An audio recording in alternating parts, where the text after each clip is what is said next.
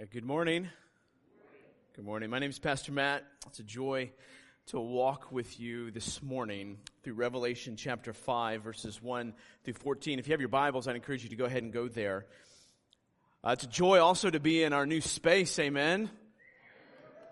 Amen. Depending on how long you have been a part of Refuge, Renovation, Victory, Refuge City, uh, or just visiting, uh, it kind of determines how, how long you've uh, maybe been hoping for a day that uh, we would have uh, kind of a permanent space, a, a building 24 7, as we've called it in other contexts. But let me be clear 1500 Huffman Avenue is not the church. Amen? God's people are the church. So if I hear you call this building the church, or if I hear you say, I'm going to church, you will be corrected. All right? Okay. You can, you can chuckle now and be offended later. Someone purposely came and said that to me, uh, something to that effect, or called this, they called this the sanctuary. This is not the sanctuary. Your body is the sanctuary. Your soul is where God's Spirit resides if you are a follower of Jesus. And they were giving me a hard time. Uh, so now I'm giving them a hard time with a microphone. So, uh, the church gathers at Huffman. Uh, even though we are thankful for this space, the church gathers here on Sunday mornings. We use this throughout the week for other purposes, ultimately for God's kingdom. So let's enjoy this new resource that God has given us in order to expand the display of His glory. For 11 years, it's not been about a building, and even now, it's not about a building. It's about a Savior. It's about a treasure in heaven whose name is Jesus Christ. Amen. Amen. I usually like to read through the passage at the very beginning and then pray and then work through that passage slowly. Um, but I do not have, uh, because of the length of this passage, I'm just going to read parts of it as we go. So I'd encourage you again, keep your Bible in front of you, keep your phone open to the Bible uh, and nothing else, uh, and so that you can listen as we walk along here. And but before we get started, let me pray. Dear Father, as we come before you this morning, as we have come before you in singing and in praying already, Father, as we come before you in hearing the word preached and preaching the word, Father, may our hearts be open by your Spirit. May we be humble people anticipating to hear your words to us this morning. Father, wherever we come from, whatever's happened this morning, whatever distractions have crossed our path this week, Father, may we be most consumed with your Son Jesus, that we would treasure him in everything we say and do, that our hearts would long for him. Father, we ask these things in the name of your Son Jesus. Amen.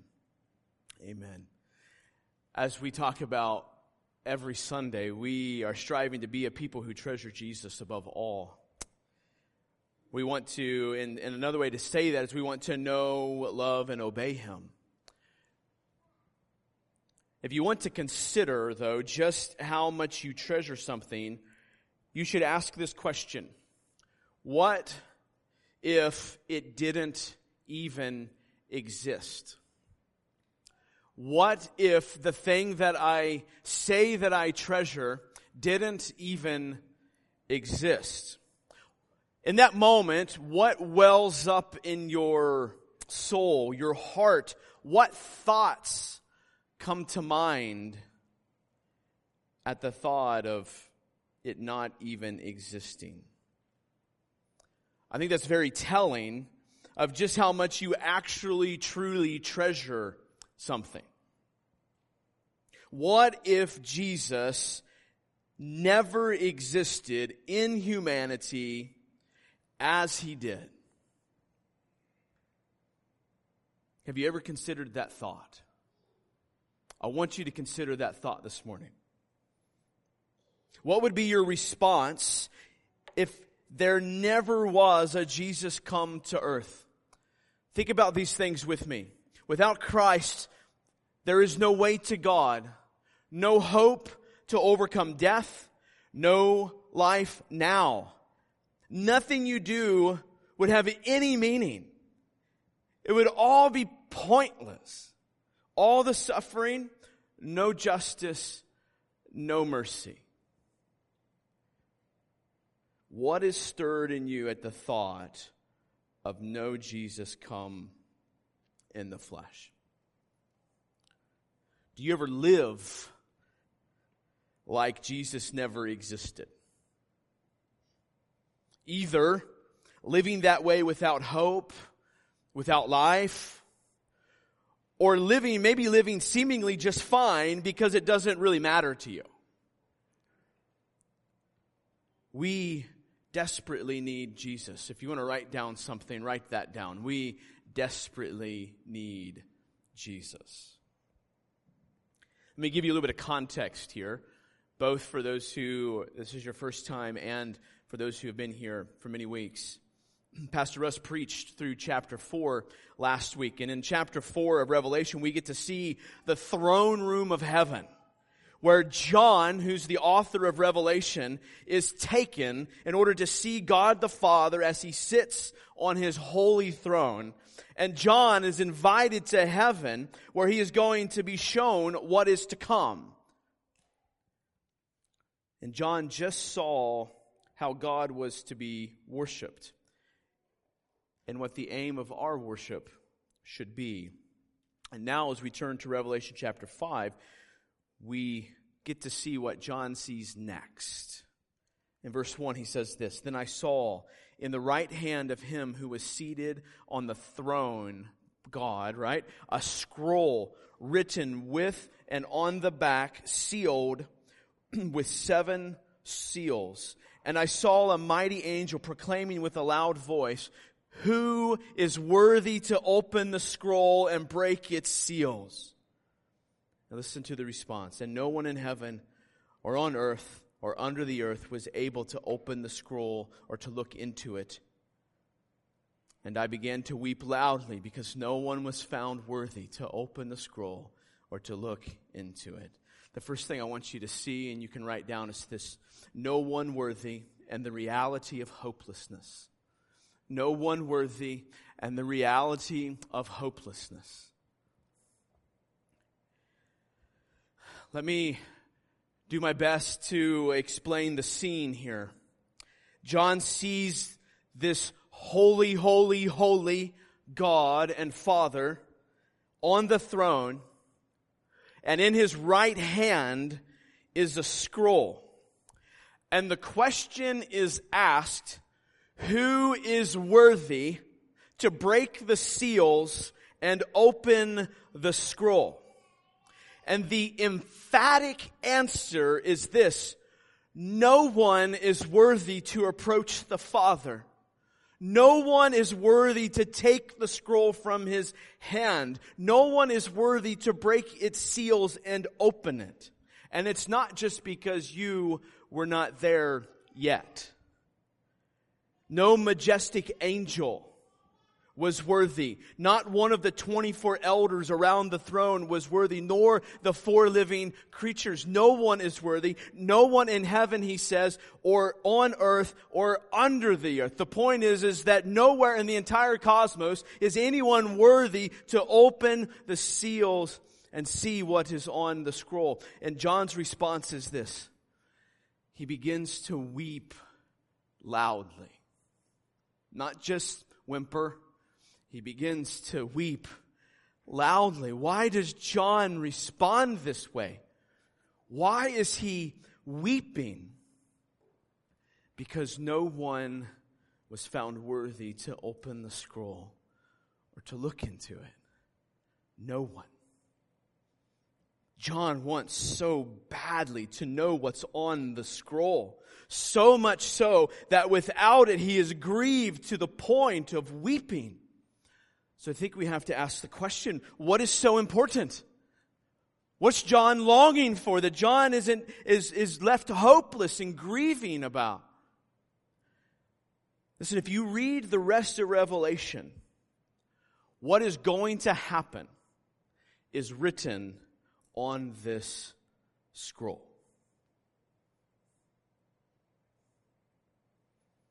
And here's the deal the one who opens the scroll is the one who will know, reveal, and execute what is written on that scroll. Think about that for a second.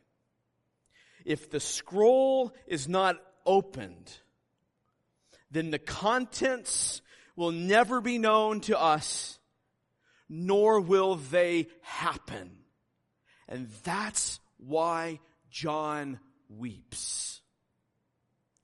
Let me paint this picture. If the scroll was to not be opened, Jesus would not be worshiped as worthy to open the scroll.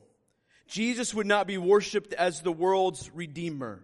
Those who have died and suffered because of the faith would not be avenged. The prayers of the saints would not be answered. God's appointed plan would not come to pass. The kingdom of the world would not become the kingdom of our Lord and of His Christ. The wicked would not be judged. Jesus would not come back. God would not reign in glory in the new heavens and the new earth. And that is why John starts weeping.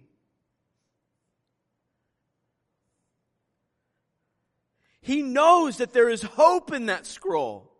He knows that there is mercy and justice in that scroll, that there is vindication and that there is healing and redemption in that scroll. He knows that there is glory to be revealed to our eyes in that scroll.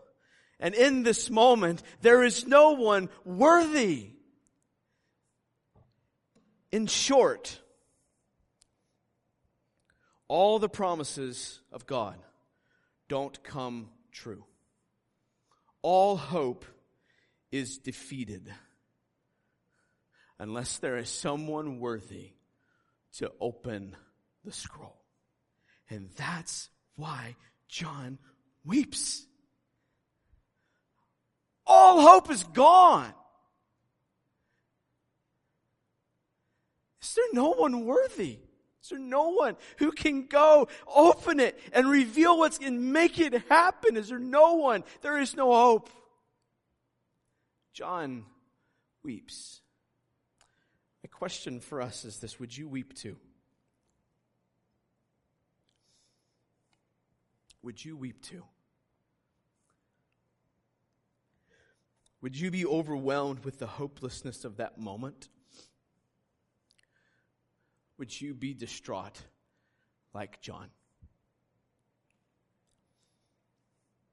If not, have a couple potential reasons.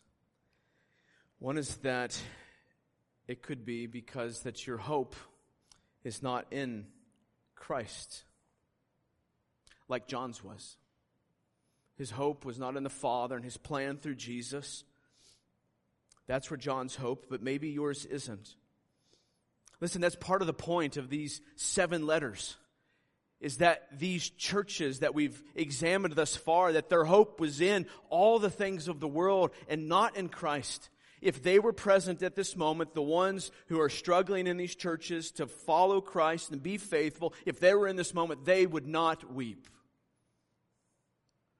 But those who are striving to trust and by faith in the Lord Jesus Christ in this moment, like John, they would have wept. But for us, maybe we wouldn't have wept or we would not weep because of things like our hope being placed in a career, a new building, maybe life without COVID, financial security, living where the grass is greener, influence, a better church or different leaders, control, perfection, the approval of other people. Maybe in this moment where the scroll could not be open, there would be no weeping because there would be no evidence of hope lost. Because the hope you're grabbing a hold of is still in your hand. But John wept because his hope was fully wrapped up in God's plan and God's promises. Some of us whine, cry, grumble more about stupid things than we do at the thought of no one worthy to open the scroll. Listen, I'm chief at this. Just come visit the office sometime, okay? And listen and just ask for the testimony of the other two staff elders and, and the other, the lay elders when we gather as well. You can hear me cry and moan about some of the dumbest things. And in those moments, it is usually because I would not cry in that moment like John. Or maybe you don't cry, or you would not, sorry, don't cry, or that you would not weep in this way because you have lost hope. So one is because you've got hope in something else, and maybe the other is because you want to have hope, but you've lost hope. For some of you, this looks like laying in bed, not able to get up in the morning or, or to get out from underneath the covers. They don't want to face the world. Or for others, it looks like grumbling and complaining and frustration and negativity. Listen, there's so much brokenness in our world. So much false teaching, so many preferences driving. The church in so many places and in so many ways is broken. There's a lot to be discouraged about. Christians fixated on all the wrong things and pride rampant in God's people. But for you, just as the first group, the resolution for your soul is very specific. Listen, sometimes I'm discouraged. Many times. I'll talk about that more in a bit. By what I see, and so are you. But listen to me the resolution for your soul, the key to your hope is not in your earthly circumstances, in things like eradicating a virus, having a space. It's not in the other person you're struggling with. It's not at being heard. The resolution is not in being cared for the way you prefer. It's not in a doctor, a pill, or another drug of your choice. The resolution for your soul is the same as it was for John. This is the same encouragement that you need. And you have to ask this question Is this encouragement enough for me? That's another thought you can write down. Is this encouragement enough for me? Here is the resolution for John's soul. Look to Jesus, the only one worthy, the conquering lamb. Look to him. So when I ask the question, is, is this encouragement enough? I'm talking about for your soul. Is Jesus enough? Is the conquering lamb enough? Is that resolution for you enough? As I was studying this this morning, the song was playing in the background. Turn your eyes upon Jesus look full in his wonderful face. And what's the next line? And the things of earth will grow strangely dim. How? In the light, in the brilliance of his glory and grace.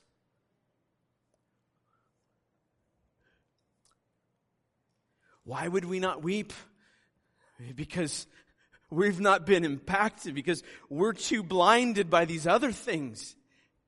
Instead of letting them fade into dimness in the light of His glory and His grace.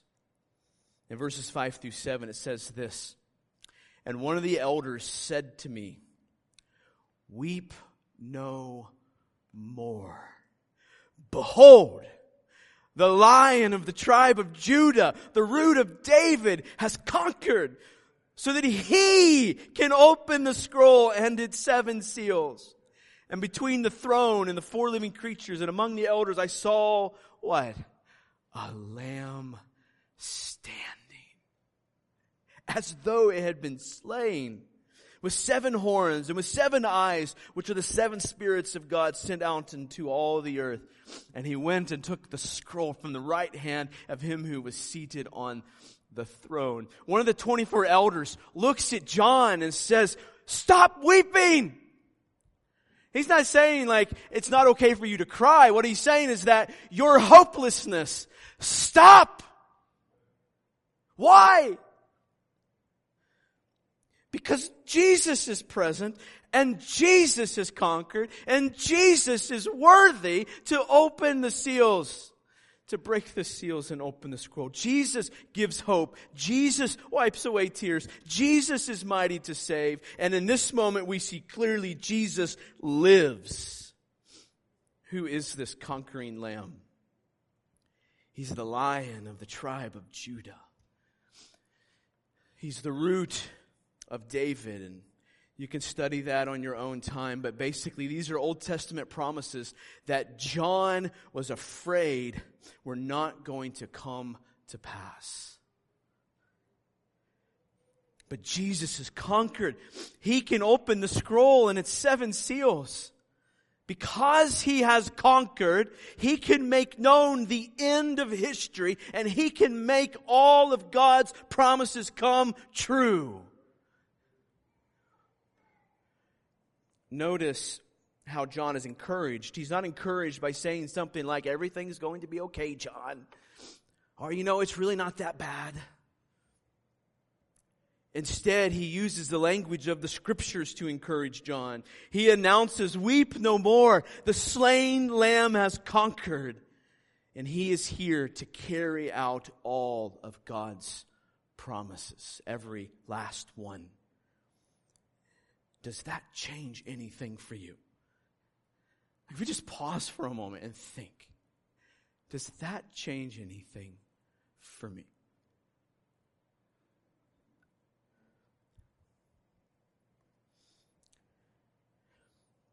A couple related thoughts here. The first one is this we should look to Jesus when we are discouraged. We should look to Jesus when we are discouraged. There is so much to be discouraged about in this world. If, if you don't know what I'm talking about, you've got your head in the sand. There is much to be discouraged about in your own life and in mine.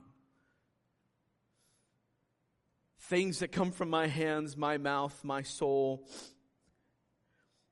Listen, walking with Jesus is hard. Bearing a cross for others is painful. And most mornings, often, if I'm being honest, I wake up pretty discouraged.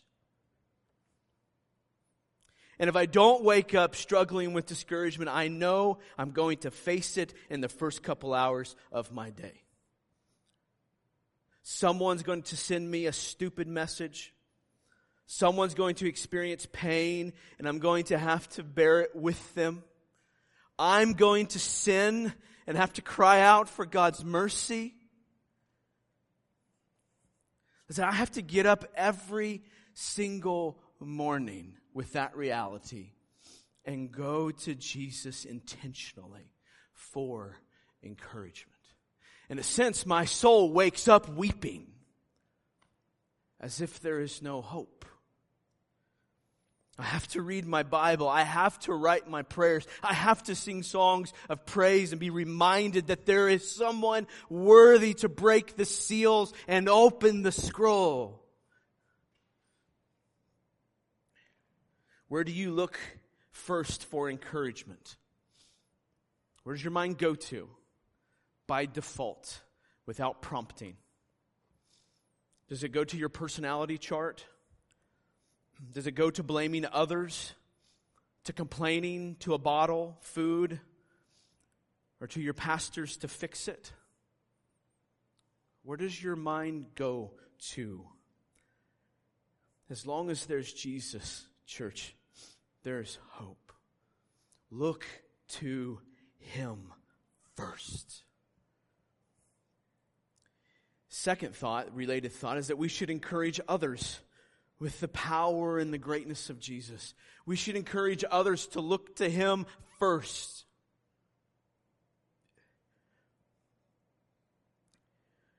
So ask this question What do you encourage others to look to? With your words, with your actions? What do you encourage others to look to? Now we have to be careful. Some of us are very quick to offer trite and empty expressions of, well, just look to Jesus. Well, you know, just, just look to him. I'll be praying for you. Sometimes you might need to listen first. Sometimes it might be helpful if your life actually modeled the same thing. Let me encourage you DNA, uh, that's our one on two discipleship, and Doxa, which is kind of this phase two. And do you understand that that's what DNA is about? It's about encouraging each other to look to the power and the greatness of Jesus. DNA is not something about information to be had. It's about a life to be lived. It's about encouraging other with the power and greatness of Jesus, as I said. We should encourage others to go to Him first. Now, back to the scene, back to the throne room. He tells him to not, or to stop weeping, that there is hope. The throne room now visibly has a conquering lamb. We were told that he conquered. Now we're told how he conquered he says this words in there. I saw a lamb standing as though it had been slain. And so there in the middle of the room, God the Father holding the scroll, and now there's a lamb who had been slain who now stands. As someone said that I read this week, dead things don't stand. That's the point. It's to draw our attention that it's a paradox. That this shouldn't be the case. That this is reverse. This is the opposite of how we think greatness and power happens. He has, it's, he's described here as having seven horns, seven eyes, and seven spirits. That's a face to look into and behold, right? Now, I don't think he's being literal. I think the, the point here is the picture that's being painted. The idea of seven means fullness. So here's what he means. He has all power fully. That's the idea of these horns, is that it's militaristic might. That he has the Spirit fully, that the Spirit of God is fully in him. And that these eyes, that he sees all fully. This lamb who had been slain stands with the fullness of power, the fullness of the Spirit, and the fullness of knowing. Do you understand the picture here? No one is thinking about a cute little barnyard pet at this moment. Those who've been reading John, he's not thinking of Mary had a little lamb. Lambs get slaughtered and their blood gets poured. Lambs get killed as substitutes. Jesus was slaughtered as a sacrifice. Jesus was slaughtered as a substitute. One who would die in the place of others. This is part of the great paradox of this moment. Satan thought that he had defeated Jesus as he hung on the cross and went to the grave. But now the sacrificial lamb stands with all power, full of the Spirit, and sees all things fully. He stands because he's victorious, because he defeated the grave. And Jesus has the victory. That's his point. So then we ask the question is the victory yours? Is that same victory yours? You and I are not worthy to stand before God, let alone walk up and secure the scroll that holds our destiny, that holds the future of human events.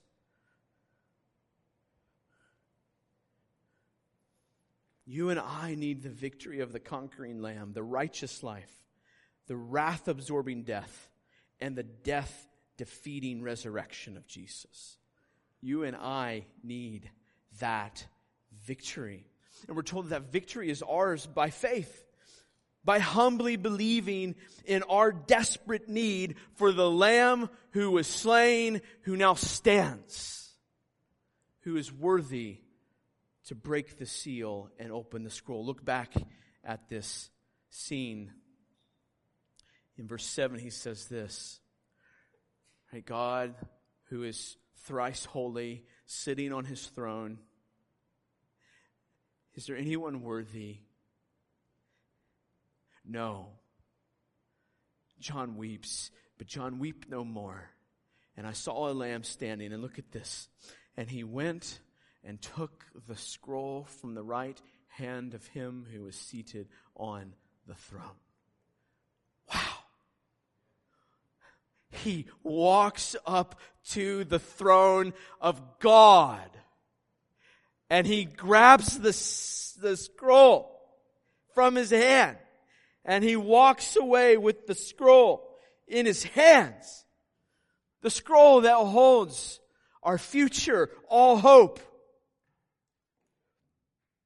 As someone said, what breathtaking audacity. No one is worthy. And yet Jesus marches right up to the Father, seated on the throne, surrounded by magnificent creatures being declared as holy, holy, holy. And he takes the scroll, the crucified, dead, buried, raised, now assertively takes the reins of history. That's the picture that's happening here all that hopefulness for the future and, and the outworking of God's promises and the securing of those for God's people. That, this symbolizes he walks up, he grabs the scroll, and John knows in this moment, this is now secure. It will happen. It will happen. Now notice this picture. Listen, all the wrongs will be set right. All injustices accounted for. All crimes avenged. All plans for God's glory to be revealed will happen. It's now secure in the hands of Jesus. He's the one that will make it happen. That's God's, the Father's plan. But notice also in this picture, the 24 elders don't stand in his way. The four living creatures don't reject, and the Father doesn't resist him. Again, this symbolic act shows that Jesus is taking control of history. Notice the Father's silent approval of all of this worship being given to Jesus in this moment. Right? We just talked about last week, all worship due to God, right? And what's just God said, hey, hang on a second. Make sure you give me your worship, and then Jesus can have whatever's left over. What's he do? There's a silent approval. Listen, this is the one who we're told who gives no, who gives glory to no other. And while he sits on his throne, the heavenly host turns their eyes in praise toward Jesus. Wow. What's, what's, being, what's being signaled here? That the conquering lamb is God Himself. The conquering lamb is God Himself. That God Himself went to the cross, was slain for his people. He did all the work necessary for you and for me to be right with God Himself.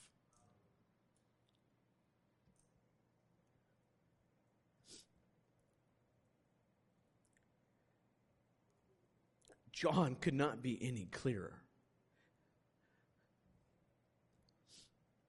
Jesus has taken control of history. And now we get to see the appropriate response. The only worthy response to the conquering lamb is this it's worship. In the morning when you arise, it's worship. In the moment of great frustration, it's worship. In the moment of great sorrow and pain, it's worship. Why?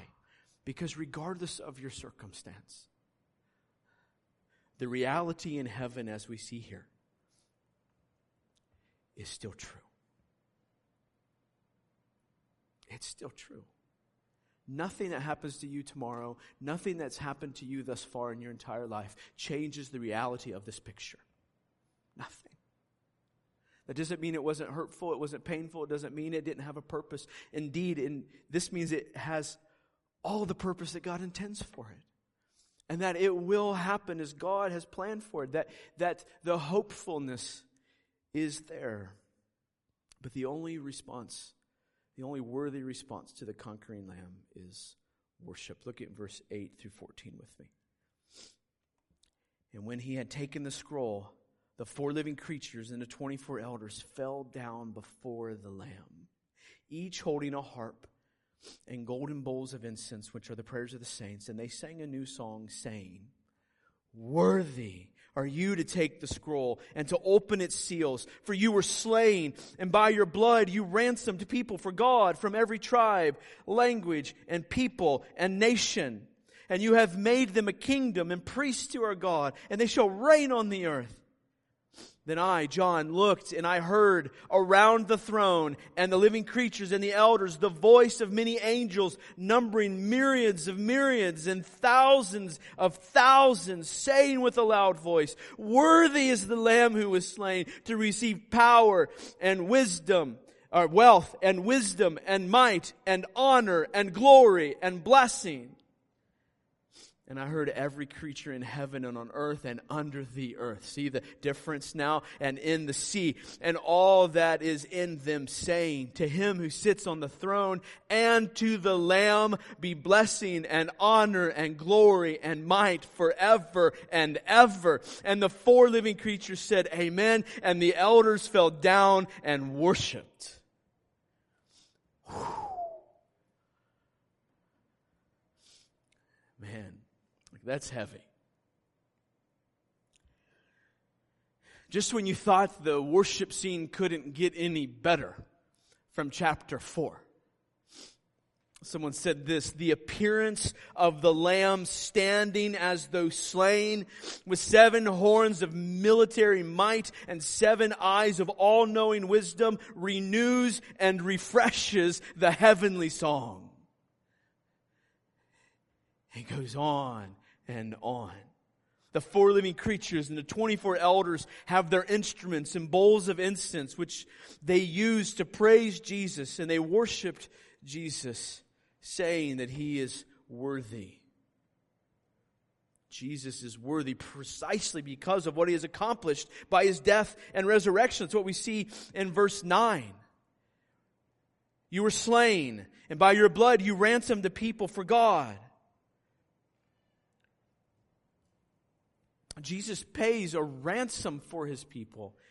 He doesn't pay no price to Satan. He owes Satan nothing.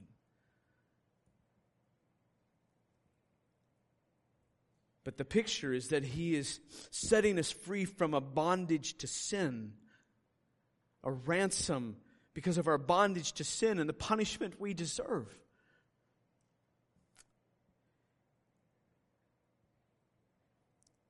John paints this picture of these people that are ransomed in this moment. And the picture is that they're from everywhere. From everywhere. Every part of the earth. He says every tribe, language, people, and nation. Do you understand that the idea of four in the Bible stands for the whole? The whole world. That's why he uses four descriptors here. Jesus has ransomed people from everywhere. There is no special nation. There is no special ethnic group, not even the Jews. There's no special social or economic class. The only special class is those redeemed by the blood of Jesus.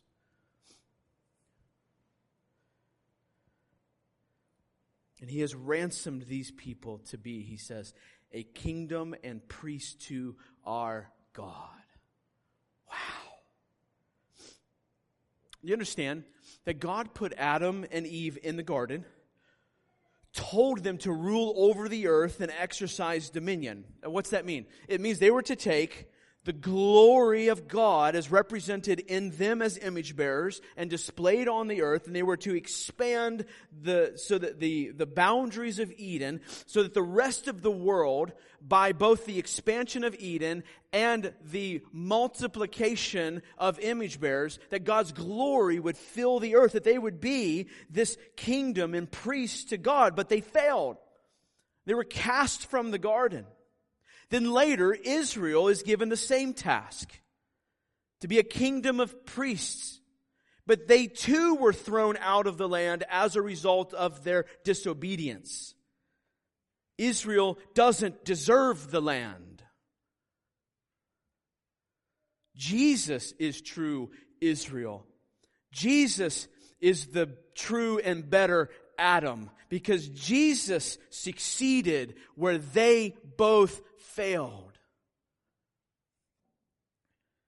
Jesus brought the kingdom wherever he went. Jesus was the perfect priest. And we see here that this same Jesus is making us into his kingdom and his priests. Whew. Do you walk as a kingdom and priests unto God?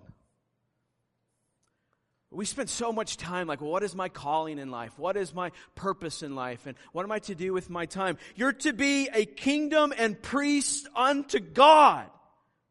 When you're done exhausting what that means, then you can worry about what career or where I need to live and all those things.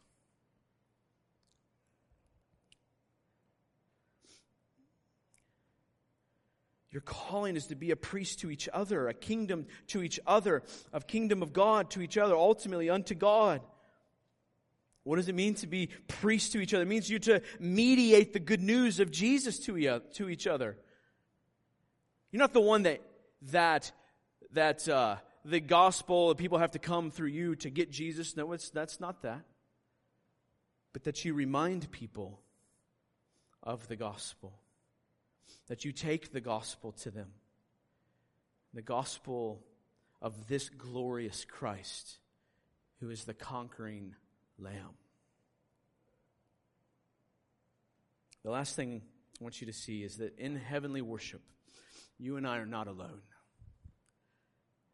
It's a subpoint of the last point, but in heavenly worship, we are not alone.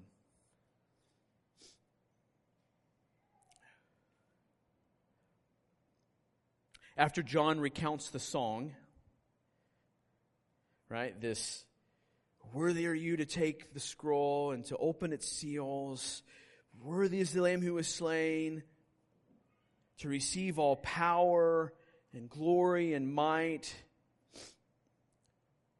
Up until this point, it's been the elders, the four living creatures, and a strong angel. And now it's a vast host of angels myriad of myriad. Here's the picture. Ten thousands upon ten thousands. They're proclaiming worthy is the Lamb and he is worthy of all honor listen the, the list includes seven items that's the point this, this idea of perfection power wealth wisdom might honor glory and blessing I'm sure that in his present life that John felt weak and alone. He felt like no one was mourning the same things he was mourning, or that his fledgling church was all alone in the vast Roman Empire. And to him, that was, that was reality, just as he could see it. But then what happens is God takes him into the heavenly throne room and expands what he sees ah, there's more than what I can just see around me. There's more happening. John sees reality before God. Those who worship Jesus are a part of this vast multitude. When we sing now, we're a part of this vast multitude. When we offer up prayers now, they are being offered as incense unto the Lord. now. We're not alone as we do this, no matter what our circumstances say to us. This image has got to be ingrained into our minds. You and I are indeed sojourners in this world, and we are indeed going to feel alone. You should. If your eyes are just horizontal, if you have no picture of this heavenly scene, that's the point. It's to push our eyes upward. It's John as Jesus puts his hand on his shoulder. It's the, the, the, the one who says to him, Weep no more. There is one who is worthy.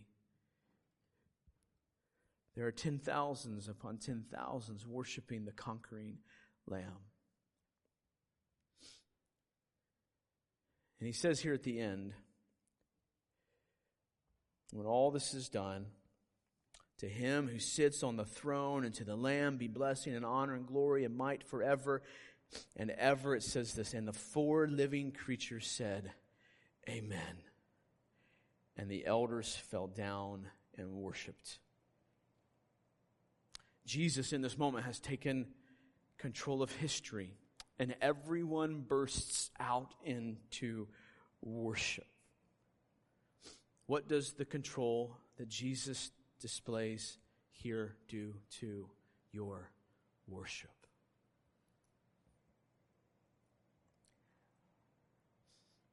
John could be in no better place than right here. Before the throne of God, Jesus walks up, takes the scroll. There's no better place to be. Like, you understand? There's no better place to be.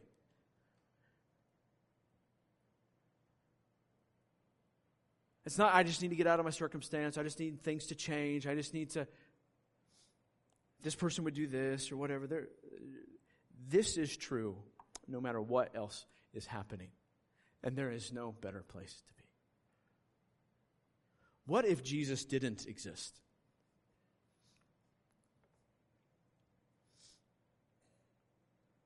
What if he had not come to earth to be our righteousness, to die the death that we deserved, and to conquer the grave so that we might escape the pains of death?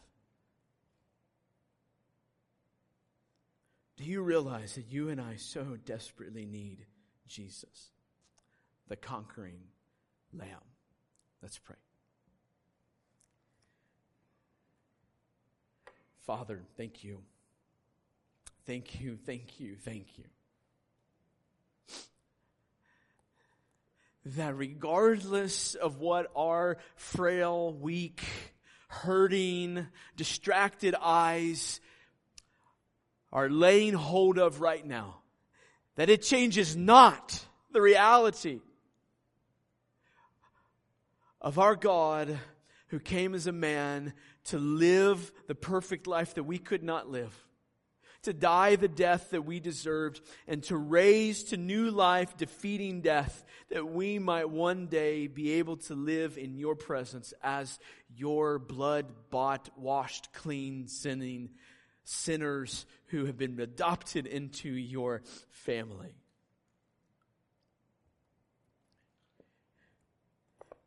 Father, as we as we continue to sing, may we look at this scene in this throne room and ask the question Would we weep too at the thought of there not being Jesus? would we weep too? For he is worthy of our worship. For he is worthy to take the scroll, to break the seals, to read what's on it, to make it known, and to make it happen. Let our hope be only bound up and fully bound up in Jesus, the conquering Lamb. Amen.